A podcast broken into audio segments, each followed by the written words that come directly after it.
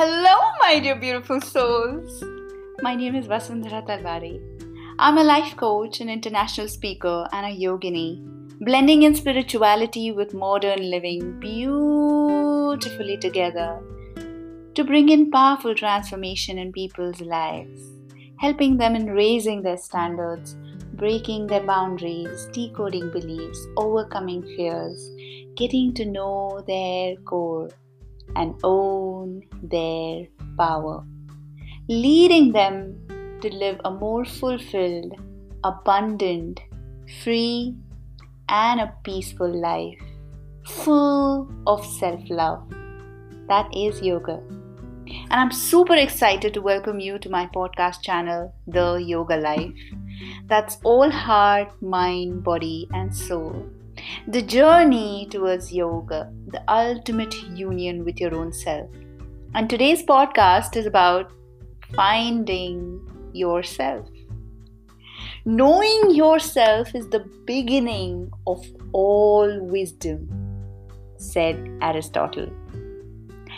The greatest and most important adventure of our lives is discovering who we really are. Isn't it? Yet, so many of us walk around either not really knowing or listening to this awful inner critic inside each one of us that gives us all the wrong ideas about ourselves. We mistakenly think of self understanding as self indulgence. And we carry on without asking the most important question we'll ever ask Who am I? Who am I really? Hmm. As Mary Oliver puts it, what is it you plan to do with your one wild and precious life? I so relate to it. One wild and precious life. What do you want to make of it? Who are you in it? Finding yourself may sound like an inherently self centered goal, isn't it? I get this question so many times from so many, almost all my clients. But, oh, if I think so much about myself and if I want to focus all my energies on myself first, won't I be judged as selfish? What will people think? But it is actually an unselfish process. I tell them that when you find out what lies at the root of everything that you do in life, you will flow with such energy and love and compassion and understanding for every being, every creature on this planet. But you've got to focus on yourself first to feel all this for everyone, for, people you don't know, for creatures you've never come across, for the whole world, the entire planet, the galaxy, the universe. You would want to give back when you full of that magic yourself. And this magic will come only when you have discovered your own self.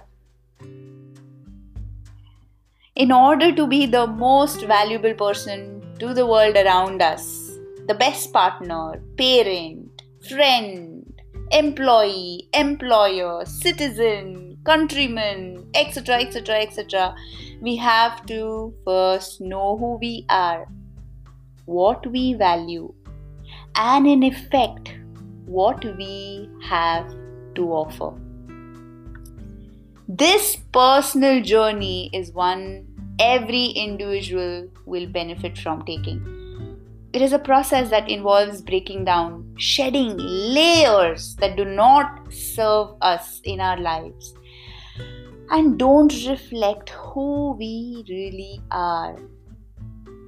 Yet, it also involves a tremendous act of building up, recognizing who we want to be, and passionately going about fulfilling our unique destiny, whatever that may be. It's a matter of recognizing our personal power, yet being open and vulnerable to our experiences it isn't something to fear or avoid berating ourselves along the way, but rather something to seek out with the curiosity and compassion we would have toward a fascinating new friend. With these principles in mind, I suggest the following few ways to finding yourself. Let's begin with the first one, which is to make sense of your past. The bygone is bygone. I completely agree and adhere to that. But it is always nice to throw some light on certain highlights from the past and understand how they are ruling your present and your future. Does that make sense? A lot of what we have gone through since childhood until now defines what we will attract in our life from this moment onwards. What have we made of those memories? What lessons have we learned? What stories have we built around those memories? In order to uncover who we are and why we act the way we do, we have to know our own story. Do you know your own story? What is your narrative? If you are asked why you are being the way you're being this way today? What will your story be like? And why have you carried on with that story? Because story, after all, is a story in this present moment, isn't it? Being brave and willing to explore our past is an important stepping stone on the road to understanding ourselves and becoming who we want to be. The next step is to differentiate. It is the process of striving to develop a sense of ourselves as independent souls. In finding who you are, you can't be somebody else. Or you never are. You are born unique. We all are. Each one of us is uniquely different. Yet we want to be a mirror of somebody we can always take inspiration from others, but we are different. In order to find ourselves and fulfill our unique destinies, we must identify this differentiating factor we must differentiate from destructive interpersonal, familial, and societal influences that don't serve us. As a certain Dr. Firestone said, to lead a free life, a person must separate him or herself from negative imprinting and remain open and vulnerable. Open and vulnerable. Such a such a such a such a such a precious trait, yet so rare. Nobody wants to be open and vulnerable. We all have our secrets, we all want to be safe from exposing them to the world so that we become the part of the world. So that we don't stand out. We don't express our unique experiences so that we are away from being judged. But that itself is the damaging aspect of not being open and vulnerable so, if you want to stand out and differentiate yourself, yeah, and if you want to lead a free life, if freedom is one of your values, then walk on the path of being open and vulnerable. In Dr. Firestone's uh, blog that I referred to while I was researching on how to find yourself and reading up some very interesting articles that popped up. Uh, he, he has worked with hundreds of individuals struggling with this aspect of differentiating themselves and he has come up with four essential steps of differentiation i love them and i'm going to include that uh, in here Step number one is break with harmful internalized thought processes. That is critical, hostile attitudes towards self and others. Break free from them. That's the first step towards differentiating yourself. Step two separate from negative personality traits assimilated from one's parents yeah, as we grew up, we watched, we heard, we observed, and we learned. And soon enough, we were one of our parents, isn't it? So, separate from negative personality traits that you have learned, which are not your own, that you learned from one of your parents. That's step number two. Step number three is relinquish patterns of defense formed as an adaptation to painful events in one's childhood.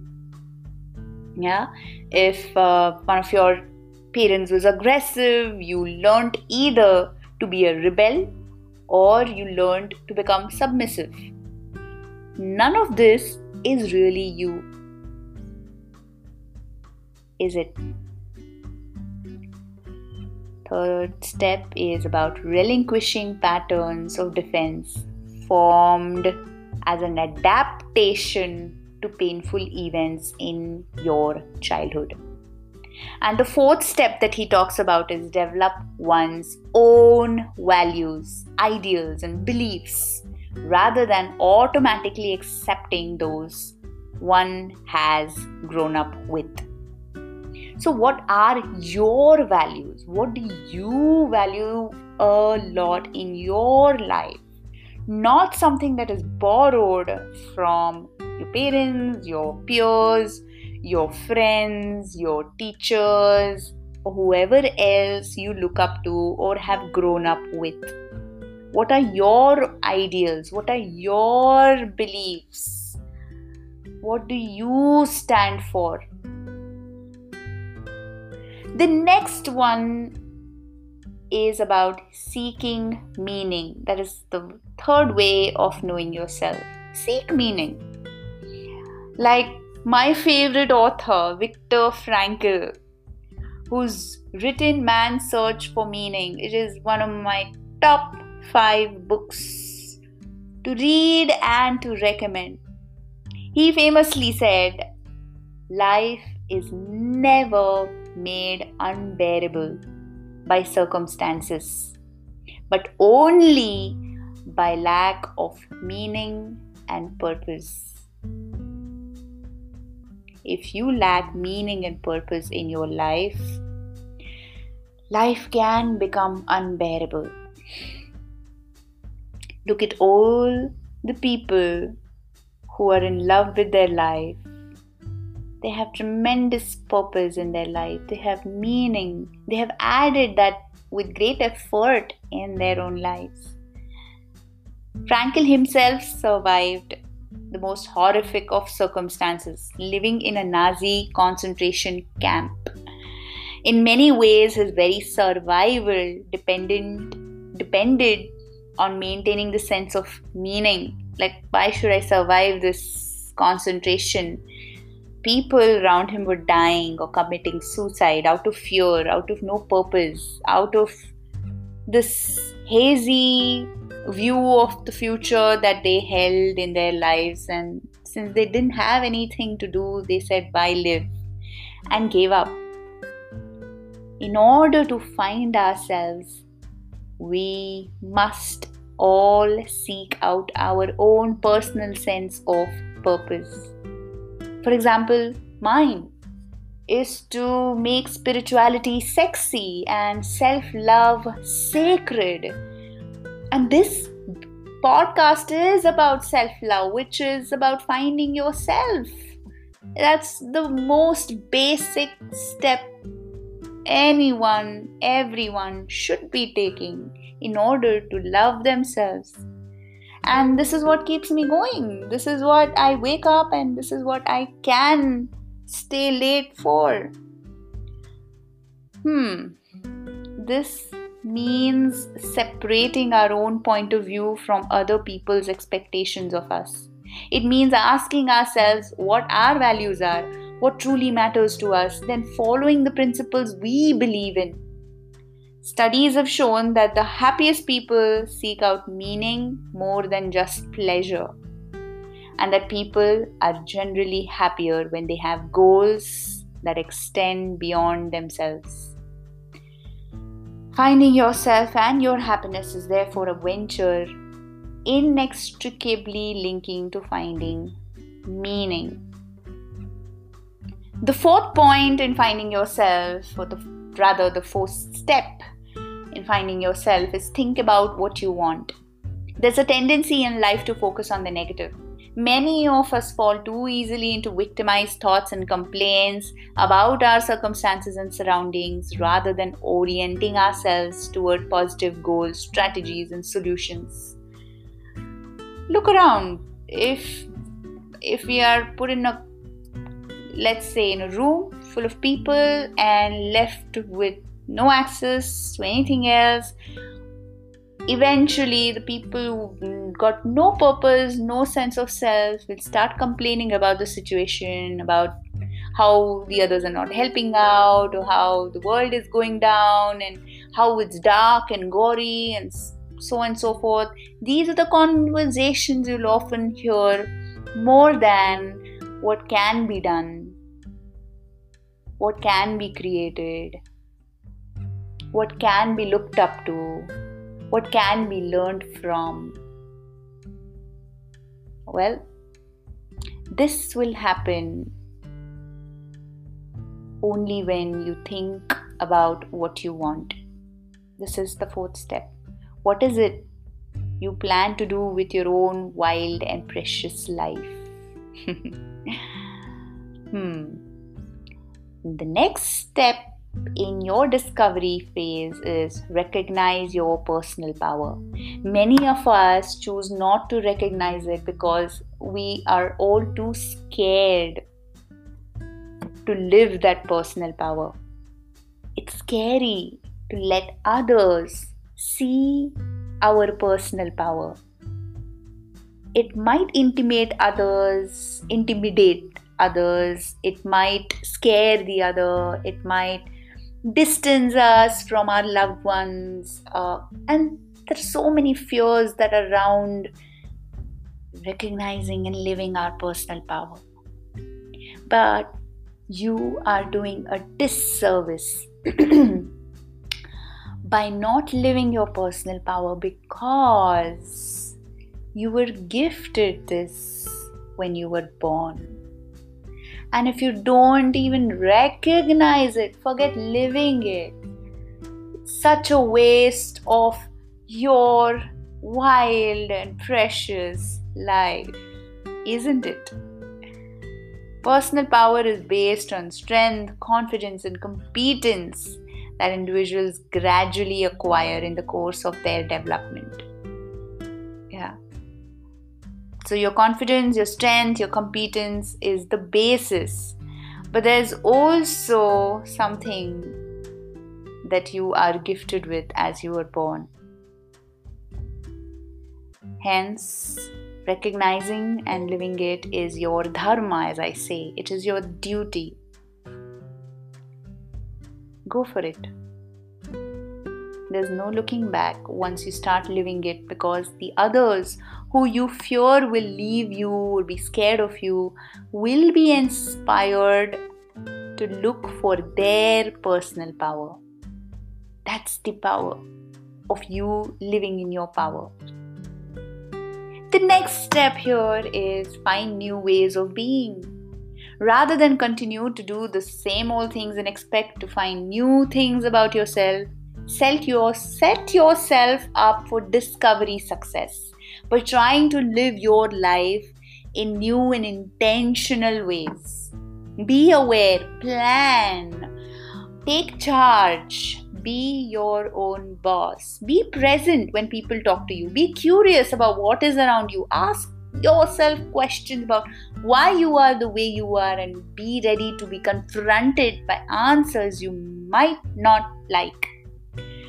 It's all part of the growing process to help you find who you really are. Once you confront things you don't like about yourself, it is easier to point out the things you do like and focus on making them a part of your own new ways of being. And in the end, fully embracing your weaknesses and your strengths.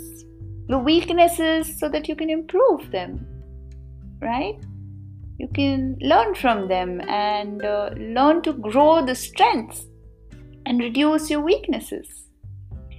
And being honest about what they are will allow you to adjust your life, which will create opportunities for growth. And lastly, forgive your critical side. Yeah. I often used to judge my body in such a harsh way. Like why are my thighs so fat? Why my hips so broad? Why is my chest underdeveloped? And so on and so forth. I would always often crib about all like oh i don't look proportionate. Uh, why don't i have a have, have an hourglass figure and i would go to every trainer there was in the city asking oh how can i reduce the hips? How can i reduce my thighs? And uh, they all spent huge amounts of time explaining to me that that that was not going to happen because that's how my bone structure is.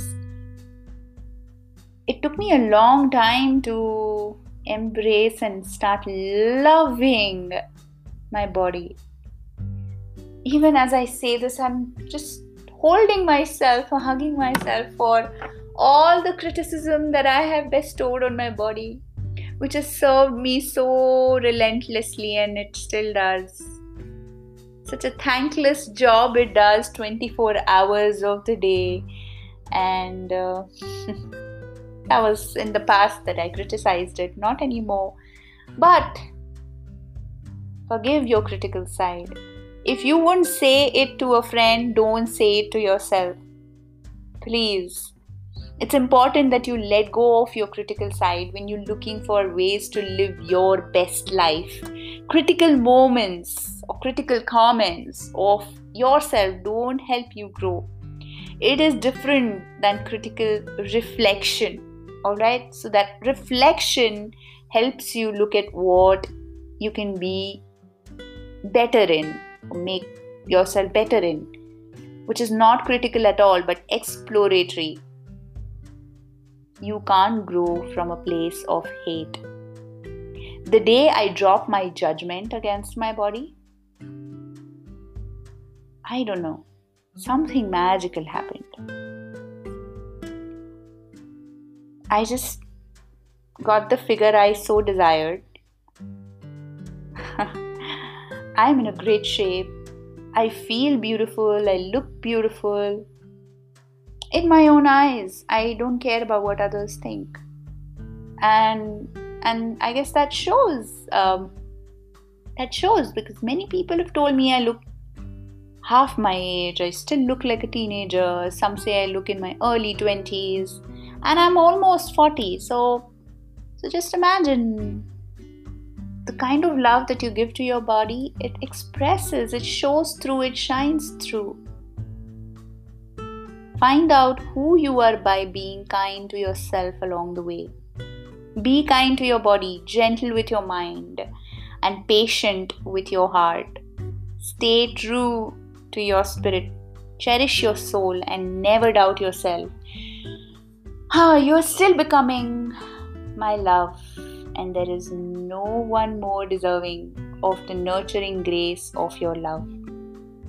You yourself right?